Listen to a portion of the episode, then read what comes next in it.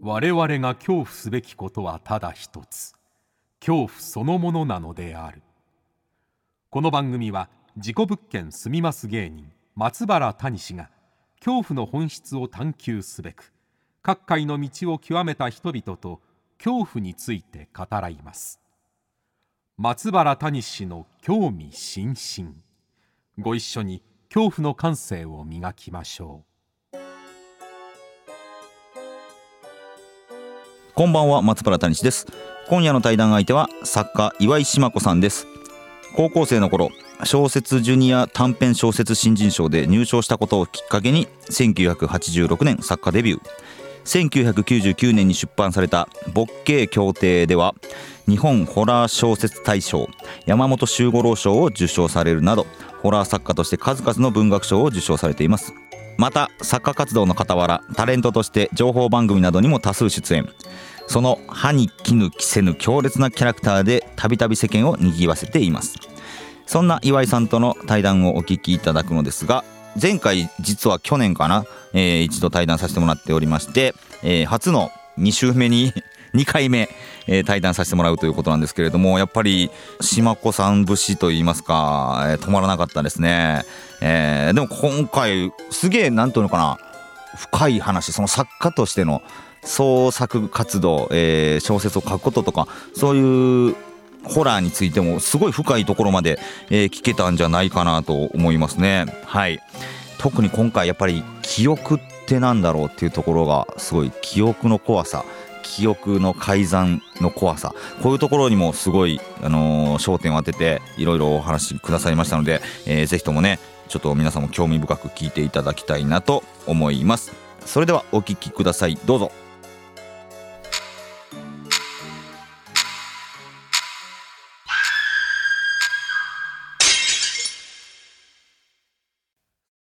谷様がああお久しぶりですあどうも思い出した頃に谷様がやってくるんです よ。思い出してくれたんですかありがとうございます いやいや、すんごい、なんかあの、はいえこれこれこれね。あ届きましたいだきましたああありりががととううごござざいいまますす。33万部ってすんごいあやかりたいですよ。えいやそんな大ベストセラー。いやいや全全部であれなんではいでもそれ考えたらもうとても羨ましいあご本当でざいますかあじゃいやちょっと、みんな、谷さんが好き、自己物件が好き、あはいなんか、自爆霊が好き。自爆霊が好きはいはい。みんな自己物件自爆霊が好きみんな自己物件好きですね。みんな好きですね何なんだろうなだって私、20年ぐらい前に上京してきた際は、はいパソコン持ってなかったのもありますけど、はいはいはいそんな何お考えたことなかったですよ、前に住んでた人がどんなだったかとか、あこれ、あ物件とそう違かうんかとか、はいはいはいはいは20年前は、い気にしなかった20年前はそうかもうしなかったで意すね。識してなかったってことなんですね自己物そん件をなはい、はいへえあでもそれで考えたらうんあれそのななんていうんですかねその幽霊が足ないみたいなのと一緒で、うん事故物件って怖いよってなんかみんなが言うからみんな興味持ったみたいなことになるんですかねいや本当不思議だわ、いつからこれは始まったんだみたいうわな、これは気になるこれもう始まっ始まってていいですかねああ改めましてえっとじゃあ本日は作家の岩井島子さんにお越しいただきましたよろしくお願いしますよろしくお願いおし願まいす。しますいいや今ね事故物件の話もされてましたけどそうですよね確かに言われてみれば言葉自体、自己物件という言葉自体が、うん割と最近なんじゃないでしょうか。ここ10年ぐらいとかですよね多分定着したのは、まあ、谷氏様と、はいあとやっぱ大島てるさんでしょうね。大島てるさんですねこのこの二大巨頭というんですが、巨根って言いそうになったよ うな。あの二大巨根が二大巨根が、はいまあ僕は巨根ではないけどてるさんはどうかわかんないですけどはいねえ、あの、決定づけたというか、はいはいはいはいはいはいでも確かにそうですね事故物件大人気ですよねでも島子さんがね今おお住まいにの歌舞伎町なんて事故物件だらけですからいやもう炎だら けで、びっくりですけど、大島てるのサイトで言うと炎だらけあの、あれこれ全部録音されてるそうですが、全部使われやしませんよね。あえっとねえーじゃあここカットって言った瞬間はカットしますんでここカットって言ってカット終わりって言ってもらえればはい。はいじゃあいいですか。はいあの、今から言うことカットしてください。おわか願りいましします。これこれはオフレコではいうちの真上に谷さんが来 たら、あのーねえ。ね面白いですうちの面白いですびっくりっていう、ここまで、はい、カット。ここで終わりください。はいえーとありがとうございますうちうちのことなんでね。はいまあま我が家あのことなんで。はいいや、はなるほどなということであのまあ身近にも事故物件いろいろあありますよねっていう話ですよねあとですね、はい私そのこの本ね、あはい実は私28日からはいシンガポール行くんですよ。あちょっとあの来週シンガポールのお話めっちゃ聞こうと思ってたんではいはいちょっと聞かせてくださいでシンガポール行くんだってすすげえ楽しみにそのはい本をいくつか何冊か持っていこうと思っていてこれを持っていくぞ楽しみにうわあありがとうございシンまガすポールの地で、うん灼熱の地であすげえ嬉しいなはい寒くなるぞというので、うん開かんようにねえしてええたんですけど、ええはいついつい気になってあらあの目次のところでも見ておこうとはい楽しみに撮っておくんだけどちょっと見ようかなと思って見てペッと目に入ったのがはい死後2週間の部屋ってやつなんですよね。ああ死後2週間の部屋はいこれね、うんあのまあちょっと個人を特定されないように、はいお名前なんぞは伏せてちょっと微妙にいろいろと伏せてはいあのお話ししますけれ どはい放送で言えない話多いなはいあこれこれは大丈夫でこれす。大丈夫なんですねはいあのまあ仮に夏だからまあ適当に夏子さんにしておきますわ。夏子さんはい夏子夏子に聞いた話ってことにしてください。はい夏子に聞いた話なんですけど、うん夏子はとあるスポーツのサークルに入っておりまして、はいでその競技場に行く練習に行くのはまあ個人個人で好きな時に行ってたんですけど、はい日に1回親睦会を兼ねたうん大会もう仲間内だけの大会ってはいはいはいはいはいいうのをまあこう開いておったんですって、はい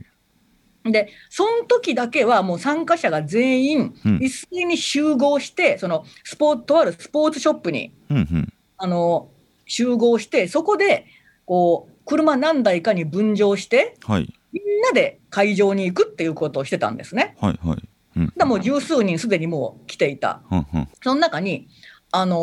もうこれもすげえ適当にもう信夫としておくわ信夫。信夫はいなんかわからんけどはいあのー信夫がうんニコニコしながらやってきて、はい夏子さん、うんお久しぶり、今日頑張ろうねみたいな適当なことを言いながら、はい信夫が近づいてきた。うんで、夏子と信夫は、そのスポーツを通してしか会わないっていうか、はいはいはいなるほどねサークル他仲は間ですね全然うんサークルの仲間であって、別うんに食事に一緒に行くとかね、はい飲みに行くとか、そんなことは全然なく、とにかく、うんとことんサークルのスポーツ会場でしか会わない人はいなんですよ。うんで、ああ、お久しぶりですね、信夫さんって、うんなんか、なんか喋ったと。はいじゃあ、後ほどまたよろしくっつって、うんその違う車に乗っけてもらって、うんで、みんなで会場に着いた。はいで、は会い場に着いて、んあれ、信夫さんいないじゃんって、信夫さんさっきいたのにって夏子が言ったら、ほうみんなが、え信夫さん今日欠席よって、え信夫さんは今日来ない、うんうん待ち合わせ場所に来なかったよって。えただね、一つ気になるんだわってみんなが言うには、はいまあ、みんなとにかく信夫に会ってないと、ほう何言ってんの、夏子、誰と間違えてるのって、うんうんうんうん信夫来てないんだっちゅうの、はい集合場所で会ったなんて、あんた誰かと勘違いしてるよ。はいはいはとその全員が言うんですって、夏子を除く。はいでも夏子は絶対私、信夫と喋ったっていえ言うんですえよ。うんうんうんうんおかしい、なんで私だけ喋ってみんなが知らん知らん言うのよって。うんでもまあ、とにかくいないん、信夫。うんうんうんあれただね、信夫さんはきちんとした人で、欠席するならちゃんと事前に連絡してくるはずなのに、うんあの無断で休んでるって言うんですね。あらちょっとで信号珍し基地いは珍しいねって、無断なんてねってみんなが言った、でもねやっぱなんかその主催者が気になったらしくってはい信夫一人暮らしだしって、うんでも連絡取っても全然出てこないのね、うんおかしいなおかしいなでもなんか妙に気になってうんなんかやっぱなんかあったらあれだなと思って、はい一応警察にあの言ってみたんですってはいはいで警察が行ってみたらあらーあの亡くなってたんですね。へえでしかもそれが1週間、2週間どころではないと、はあもう1ヶ月近く経ってんじゃないのっていう状態だったらしいんですよ、ええそれな何月頃の話なんですかね夏ですね。ああじゃあもうえらいことになってますねうんでもこれね、ここまでだったらう、ん割と定番というか、まあよくあるっちゃあるのかな。よはい。そのこう死んだはずの人に会会うっとてしまったと。はい。だけど、ちょっとこれ、後日談がちょっとだけひねってあるっていうか、ほんまあひねるも何もあれですけど。何も何もだけ ど、とにかく、とにかくしつこいようですけど、夏子は夏子だけが見てたと見。てるはずのはい信夫を見ちゃって、はい後の人は全員、集合場所に信夫はいなかったって言ってたのに、ええ何日か経ったら、そこにいた全員が、ねえ、確かに信夫いたよね、いたよね。え何それノ。ブオ、ノブオスポーツショップの集合場所に来てたよね、私喋ったよ、うん、俺も喋ったよ、ええうえん、何僕も僕もって、全員が言い出したんですっえなて。何何それ。はいはいはい。夏子は、えーって、あんたら何、記憶を改ざんするんでねえよって、 そうっすよね。え何何その話。はい。もう夏子としてはとにかく、自分一人が信夫に会って、あと全員は会ってない、会ってない、信夫はいなかったって言い張るのに、いつの間にか話が変わっていて、はい。全員が信夫に会った、会ったって言い出したんですって。途中から話が変わってるんですよめ。っちゃ面白いなこれ。はい。 何はい。なんでなんでで、あのだんだんだんだん夏子不安になってきたんです不安になりますよねそら。私だけが見てみんなが見てないと思い込んでいたけど、うん。そこんとこを勘違いしてんのか私はみあたいな自分が勘違いしてる可能性があるとかええを疑う。はい。なんかねこういうふうにね記憶って途中から変わってくるっていうかはいはいはい。例えばうんちょっと違うんですけど、うん私って正直そのファッションってそんなに興味がない ので例えばその谷さんがよっぽど今変わった格好、はいあの若いビキニだとかねそうそ うラジオや言うてんのに。あの素っ裸で乳首にラメがついてるとかね、 はいよっぽど印象に残る、はい。金のキテレツな格好でなければ、うん。正直その素敵なシャツもね、はい。今素敵と思ってるけど、あ そうですね。この覚えこれが終わってしもうたら、もう思い出せないですよね。うん。思い出せんし、誰かマネージャーとかが例えば、谷さんってすげえなんか黒ずくめでしたねって言われたら、 あそうだったかなと。黒ずくめだったかなあーーっわかりますわかります。はいはい。て言うかもしれないんですようんうんうんね。うん。記憶ってなんじゃろうっていうか。記憶面白いなはいはいはいはいなんか、でも、なんか全員が信夫に会ったって言えってなんでそうなったんだろうなそれは何なんでしょう ねみんな夏子に引きずられたんかね。そう引きずられるってめっちゃあると思いますよね夏子が信夫に会った、会った、会ったってあんまり言うから、うんうんみうんんなも会った気になっていったのかな。はいはいはいはいさて、そこからちょっと話が戻るんですけど、ええその、タニシさんのはい死後2週間の部屋、死後二週間の部屋ですよね はいこれ、これだけ我慢できずに見読んじゃったんですけ 読どんじゃ、ってくれたんですかはいあの、2週間の部屋の匂いの凄さっていうのを書いてるじゃないですか。はいなんかガス臭いみたいな。ガス臭いうん私、死体の匂いって嗅いだことがなくてで すね。 こんだこけれまでその、はいいや身内、あはいのじいちゃんばあちゃんのお葬式とかあと知り合い友達のお葬式とかに行った時も、はいこの人たちはまあ亡くなってすぐにもう葬儀が来たりして綺麗な状態というかそうですねはいはなんいか何日も放っておかれてないせいぜいお通夜とかうんうんうもん引きだとかで1日2日はいはいぐらいでしかもドライアイス入れたりするから、ね鼻になんか詰めてね そんな臭いなんて思ったことないんですけど、はい一体その信夫のうん1ヶ月近く放置されていた部屋ってどのような匂いだったんだろうないいやーそれはもう同じフロアの人なら気づくぐらいの匂いじゃないですかね、この谷さんのはい、ガス臭いっていうのがねはいはいはいガスってあのシューって漏れるあれでしょああれあれですあれですれの匂いなんですかあのね僕もこれ、まあ、僕が感じたのはすごいガス臭いなっていうのとちょっと表現できないんですけどあの多分ほ本能やと思うんですけどはいなんか吸い込みすぎたら自分も病気になるって思ったんですよ。私ねそこんとこもぐっときたんですけど、はい幽霊が怖いとか、ええあここで人が死んでたんだっていう怖さより、うん病気になるんじゃないかっていうそ怖うそうさ自分の生命に関わるなって物理的にというか肉体的にを感じたんですよね。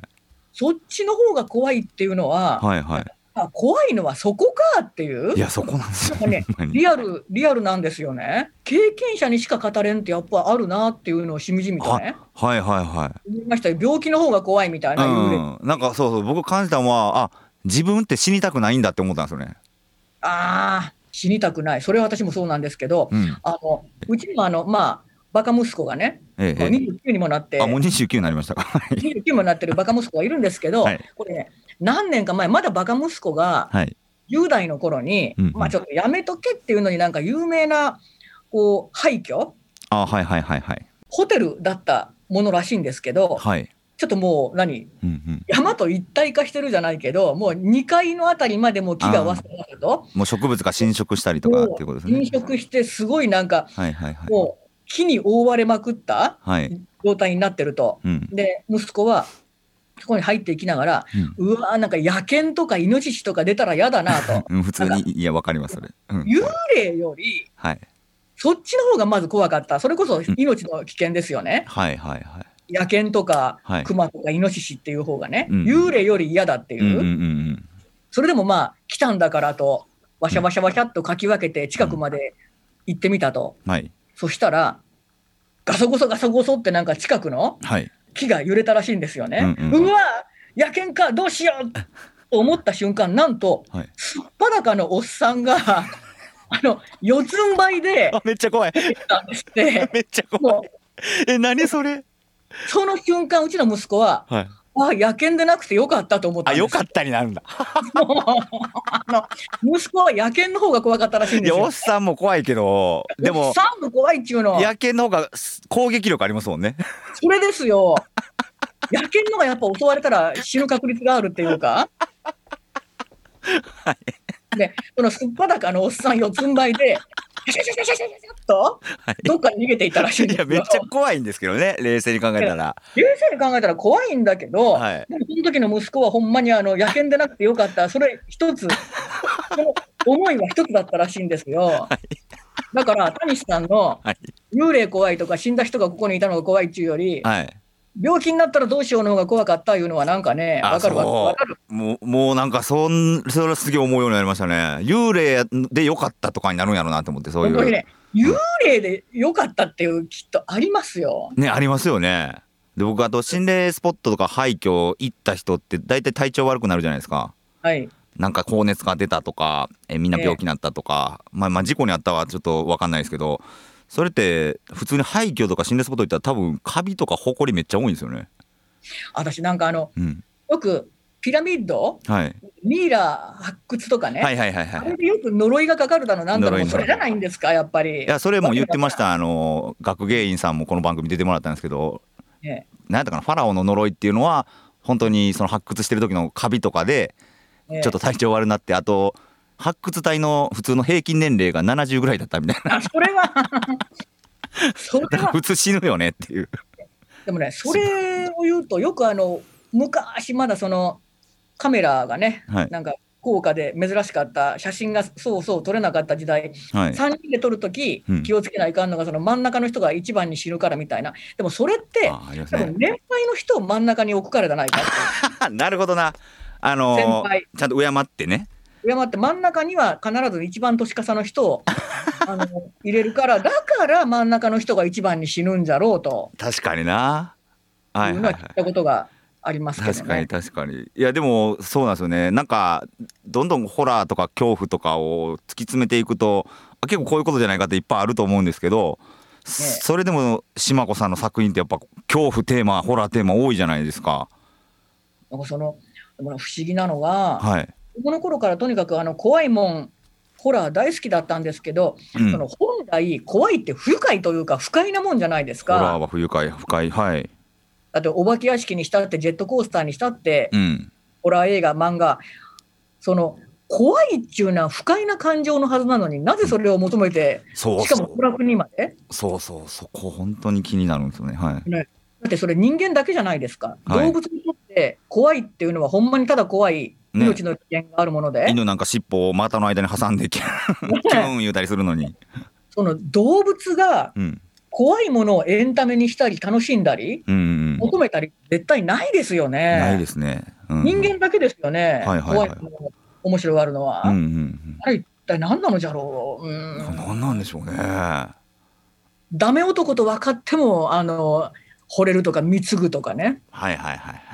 こういうなんかダメな男好うんきに向かって、あいつはダメだから別れろって変な話なんですよね。はいはい。ダメだから好きなんですダからメな男好きなわけですもんね。はい。ダメダメ男好きに向かってダメだから別れるっていうのはおかしい話なんうんうんうんうんうんえなんか僕最近思ったのは本当に幽霊見たりとか怪奇現象会う人って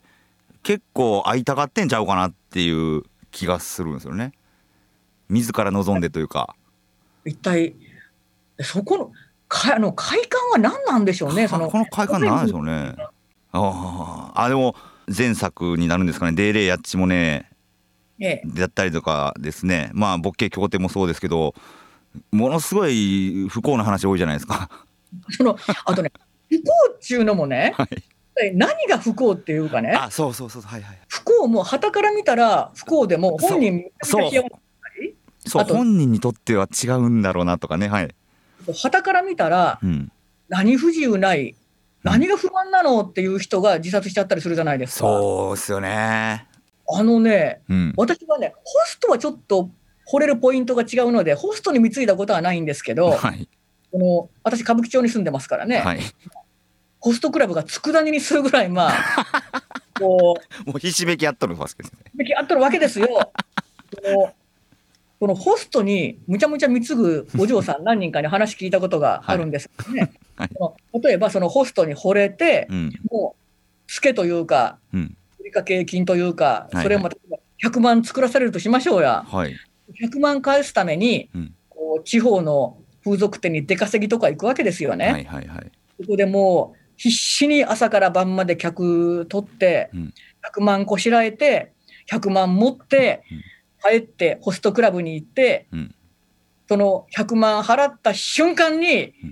じゃあ新しいボトル入れてくれるってホストは言うわけですよね。いや本当にねひどいって思っちゃいますけどこっちから見たらこのね女の子たち何人かが言ったんですけどね、はいその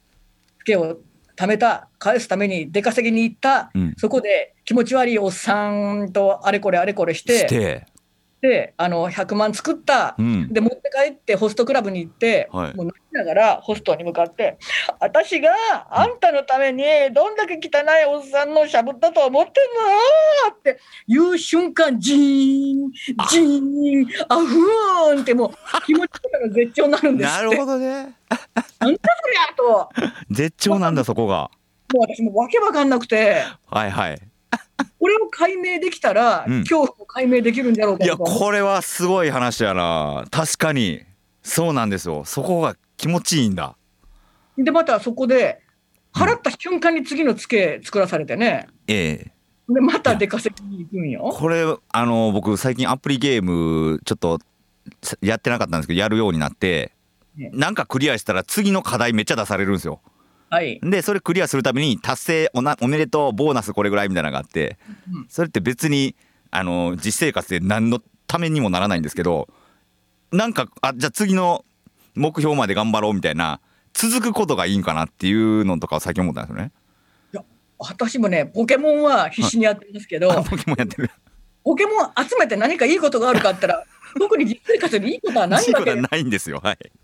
でも集めるのに必死になってんですよね。はいはいはいはいや。っぱりポケモンもうん。ズリの実を3個使ってなんとか捕まえたら、はいなんとかプレゼントみたいなのに必死になっちゃうんで必す死になっちゃいますよね。 あれやっぱあのー集めてる過程とこんだけ集まったの瞬間とかでまた次のテーマもらえるのが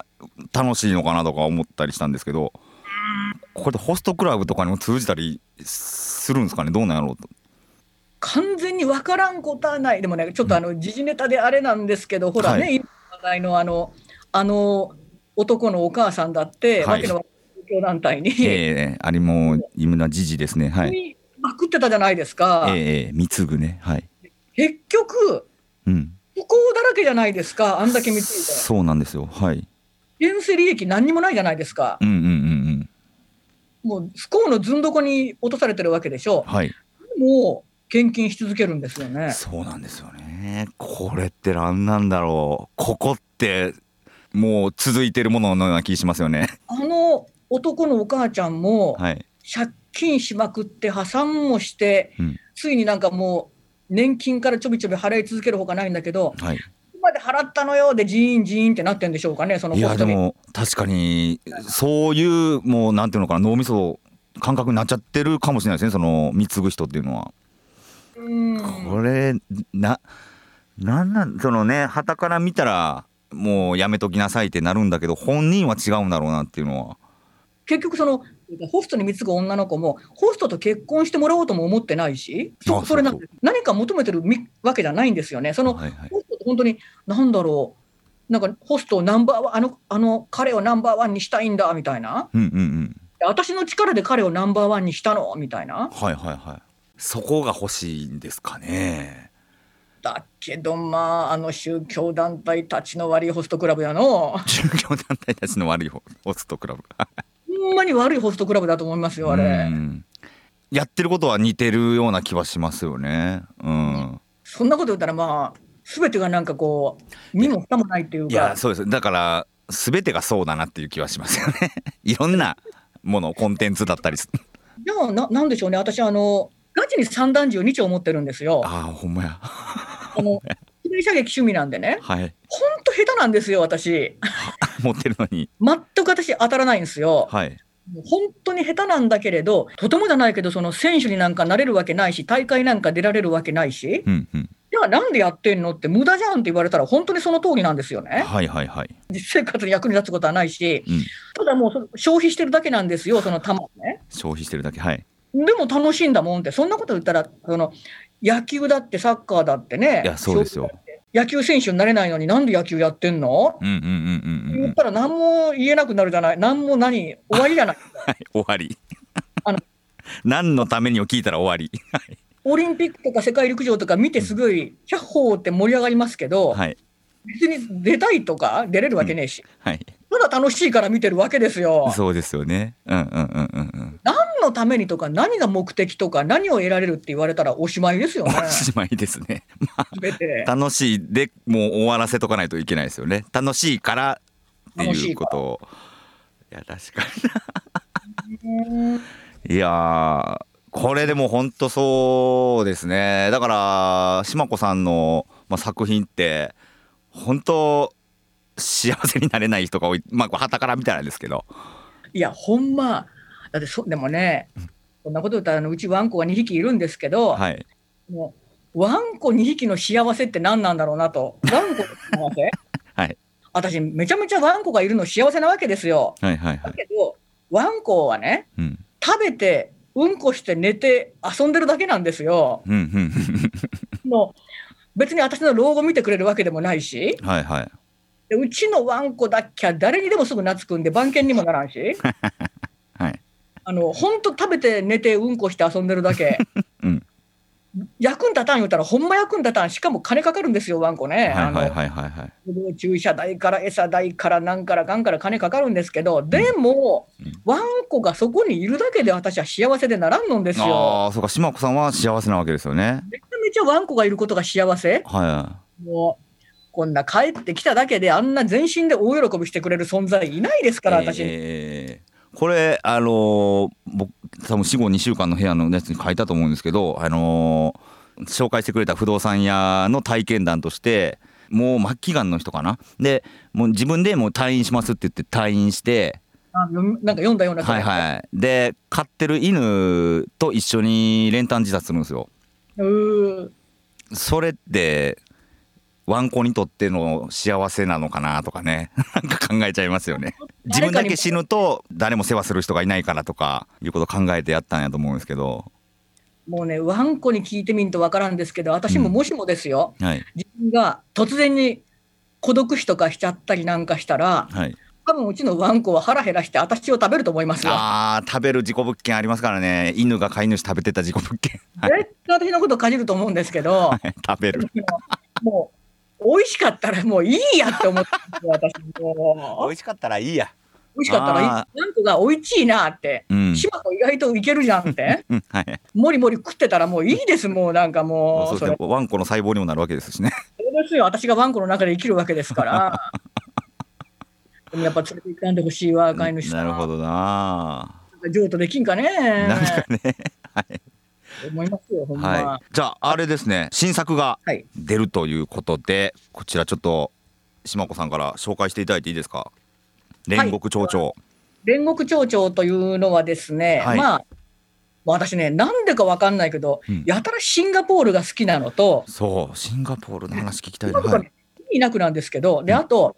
あの、詩人の金子光晴さんっていうのが、はい私大好きで、はい。登場人物に、もうこれね、モデルの問題ってうんいろいろ難しいものがあるんですけど、はい。私、明らかに金子光晴さんとその奥様だったうん。三代さんっていうのを、その人物の造形にはまあ使ってるんですけど、はい。うといって、完全にモデルかって言ったら全然違うんですよーね。ん。ほらあそうなん、そこがモデルなん。その人がモデルがいらっしゃったんでね。ですモねデ。ルモデルって言われたいや、ないけど、まあ、うん、はい。例えばなんか、ゴルゴ13が、はい。なんかちらっと聞いたのは、斎藤隆夫さんは、なんかちょっと高倉健様をイメージして作ったみたいな、あゴルゴあ、はい、はい、はい、はい。なんかその、ああ、言われてみればなるほどとは思うんですけど、でも別に高倉健様と何も重ならないでしょ、ね、そうですね。まあ、言われてみればですよね。はい。で高倉健様は別に殺し屋でもないですし、うんうんうんだから、モデルってなんだろうな、あははははは。設定、その人をまあうんお借りしましたって感じで、うんうんうんそうのん。人を描いたわけじゃないっていうかね。はいはいはいはいはい。まあ、とにかくそういうことなんですけど、はいね、それでまさにその記憶って私今うん大きなテーマになってい記て、憶がテーマ。はいはいはい。改ざんされるというで本人も、うん。あの意識せずにいはろんい。な人に影響されたりうんうん。錯覚とか思い込みとかへえ後付けいろんなもので、わいいや面白いとこ突っ込まれてますね。はいねうんそのよく生まれ変わりってよく言うじゃないですか、はい。うんはい私の前世はみたいなはい。あれってなんだろうと、よく、あの、世界中にうじゃうじゃいるのがマリー・アントワネットの生まれ変わりなはいんですよ。はいはそんなに、どんだけ世界中に転生してんだ、マリー・アントワい。ネいッやト。そうですよね。同時に何読んねんみたいな話になってくるんで。だってさ、完全なる黄色人種というかね、はい日本人がマリー・アントワネットの生まれ変わりだとか言ったりもするじゃないですか。はいはい。だけど、あんたどう見たって日本人なんだけどっていう、 はいあの生まれ変わりとは何ぞやと言ったらやっぱ記憶らしいんですよね、記あ憶。ーはいそのそのウィキペディアにも載ってるような、はい。はい。誰もが知ってるマリー・アントワネットのうん。経歴だけじゃなく、誰も知らんかったことを突然、私、マリー・アントワネットの生まれ変わりよ、私が実は愛したのはフェルゼン伯爵じゃなくて、うんなんとかかんとか公爵だったのよって、全く誰も言ってなかったことを言い出したとしましょうや、はいはい。後に新しく発見された文献の中にあったら、うん。あれ本当に生まれ変わりかもってなるわけおですよね。おーはいはいはいはい。でも私、ギロチンで命を落としたのって言ったら、これ全員が知ってることなのそで、う生なんですよね。まれ変わりの証拠にならんのですよ。証拠にならないですね。あの誰もが知ってることを言ったって、うん誰も知らん本人しか知らん、はい。結び付けが取れるうんうんことを言ったら、そうかもっていう、うんうんうんうん。ね、まあそうかそういうことがテーマにもなっているテーマにした今んで回すのよ。そ本なわけですよね。の例えば、こう、うん USB メモリーっていうんですか、それみたいなものを、うんあの谷さんの脳にバシッと突っ込んで、はい。松原谷氏の記憶をすべてうん吸い取って消去、ええ。真っ白けにして、うん。メモリーを今度、私の頭にブチってさして、はい。私の脳みそにダウンロード。うんうん。させたら、私が谷さんになっちゃうんですよね。そうか。まあ僕も覚えてないですからね、自分のことを。すべての谷さんの記憶をうん私に移すことがもしできたら、はい。私はもう岩井島子じゃないんですよね。はあ、はあはあはあは私、谷氏なんですよね。あ、はあはあはあ、わあ。わっあ、ていうすごい話だな、それ。ということも、もしかして将来できるようになるかもしれないんじゃないですか。はあ、もうそうですよね。私、この映画好きなんですけど、トータルリコールっていう、あ、はいはいはいはい。あれもやっぱりその、現代がなんか記憶売りますだったかな、トータルトータルリコールのはあはあ元の題名っていうのが。で、あの中にも、催眠術みたいなものによって、旅行をさせるっていうね。はい。もうなんかこう、たちの悪い土産物屋のぼったくりに会うとかうん、感じの悪いうんタクシー運転手に会うとか、 強盗に会うとか、変な無心刺されて病気になるとか、一切その危険性はないのですよと、あなた寝たまんま、うんあの世界中安全に旅できるんですよって、うんうんでもそれが全部、本物の記憶として刻まれるんですかうらん。っはあ、夢のような話ですね。て、もうその考えてみたら、今、あのね、YouTube やらなんやかんやらで、はいもうバーチャルな旅ってできるじゃないですか。ええ、できますね。うん。その視点もね、自分が本当にそこの橋を渡ってるようなっていうか、はい。自分が本当にその現場にいるようなうん、自分の目線で歩いてるような、そんな動画いっぱいあるじゃないですか。はい。 VR のゴーグルもね、3D っていうんですか、ええ360度、ジェットコースターに乗ったり、であれ、本当にヒヤーってなりますもんねあ。はい、まあまああの USJ の言うたらなんですか「ハリー・ポッター」とかも、えー全部そうですかね「スパイダーマン」とかもあのゴーグルつけてひゃーってなりますもんね現実じゃないけどなんか本当にうわ危ないっなりてますなります言ったりするじゃないですか、はいあれがもっともっと進んでほんまゴーグルもなしでうん本当に本当に味わえるようになるんだろうなと。はいはいはいは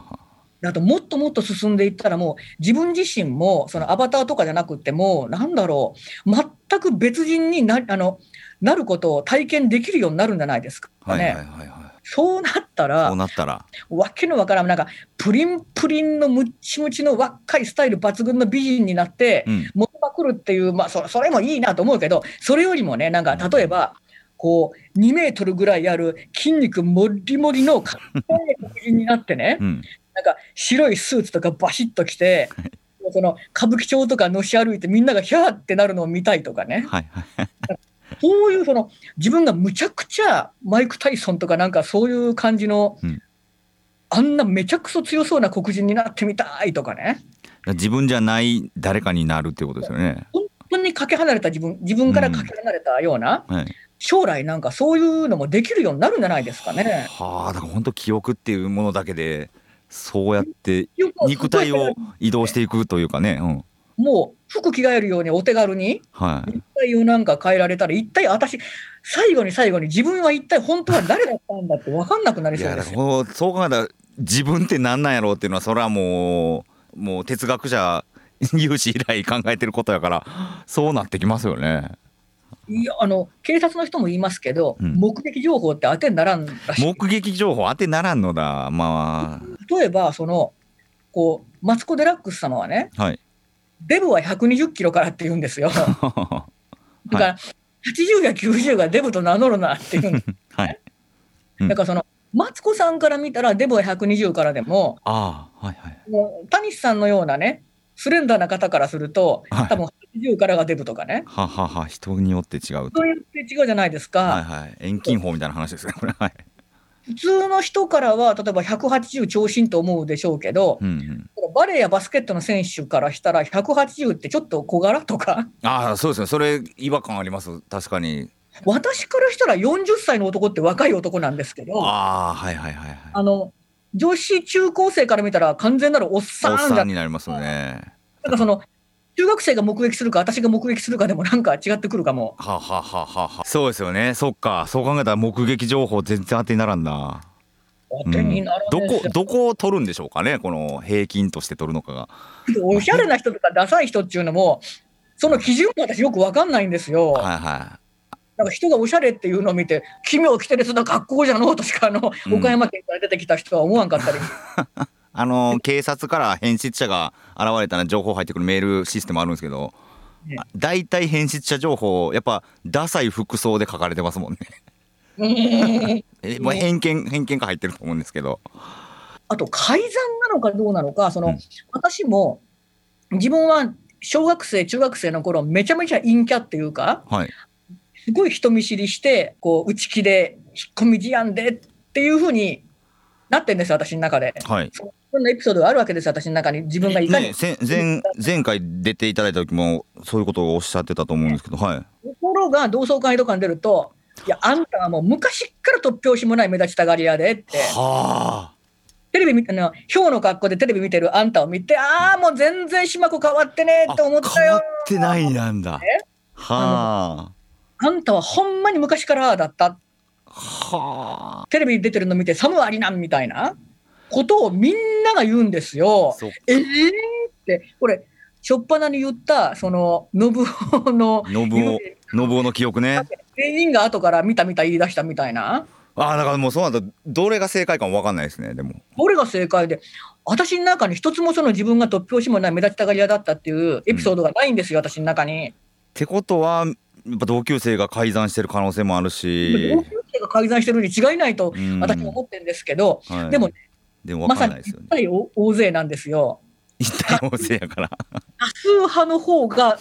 この何ていうか民主主義の世の中では民 主主義で負けるんだ。ねえ負けますさすがに負けますよ自分のことやのに負けるんですね。そ他れなんで人の大勢に。大勢が大勢が勝っちゃうの多数決でってはい。言われたらもう終わりですよ。いやーちょっとこのテーマはなかなか難しいですね。というか終わりがないテーマだけどすっごい怖いですねそう考えたらはい、うんこちらちょっと煉獄蝶々いつ発売かだけ教えてもらっていいですか27日水曜日です7月27日水曜日にもう発売しているということで、は怖い間取りのうん10分の1でも売れてくれんかな、い、いやいやいや角川さんはもうそれはもう大手ですからこと思っておりますですよ、はいもう本当にちらぜひ、えー発売されておりますので皆さん読んでくださいこれ面白いですこれははいということでとりあえず来週もこの煉獄蝶々そしてちょっとシンガポールの話も聞きたいなと思いますのではいよろしくお願いしたいとお願いいたします思いますということで、えー岩井島子さんにリモートで出ていただきましたありがとうございました